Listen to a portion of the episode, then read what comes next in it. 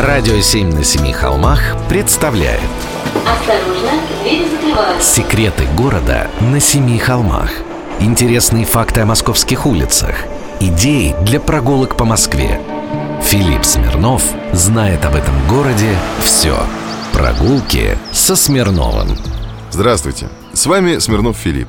В этом выпуске я докажу вам, что Москва – город контрастов. Есть в Москве очень красивая набережная – Крымская. Не так давно столичные власти изменили ее облик. Украшали как могли. Проложили модные велодорожки, разбили фонтан, наставили причудливых павильонов и клумб, высадили редкие для Москвы луговые растения. А вот торговлю так называемым искусством трогать не стали. Как и 40 лет назад, художники из народа пытаются тут продать народу свои произведения. Говорят, пышногрудая женщина с букетом пионов идет на ура. Убийственная вещь, скажу я вам.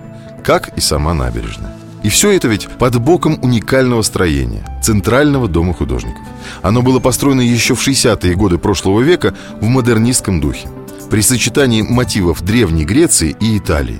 Многие архитекторы тогда приезжали сюда только ради того, чтобы полюбоваться этим зданием. Покупателям народного искусства с набережной здание, конечно, неинтересно. А вот вам будет полезно узнать, что в нем сейчас проходит выставка про то, как в современном мегаполисе может и должно выглядеть уличное искусство.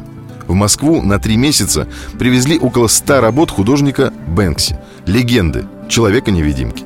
Именно он при помощи баллончика и трафарета показал, что граффити – это вовсе не слово из трех букв на фабричной стене в спальном районе. Это и провокации, и шутки на тему политики, и самоирония. По сути, новый язык города, на котором горожане разговаривают с властями и самими собой. Но для меня, как для знатока города, сам факт проведения в Москве такой выставки свидетельствует о том, что город готов к новым подходам и формам. И Москва уже давно заслуживает гораздо большего, чем пышногрудая дама с букетом пионов. Прогулки со Смирновым. Читайте на сайте radio7.ru Слушайте каждую пятницу, субботу и воскресенье в эфире «Радио 7» на Семи холмах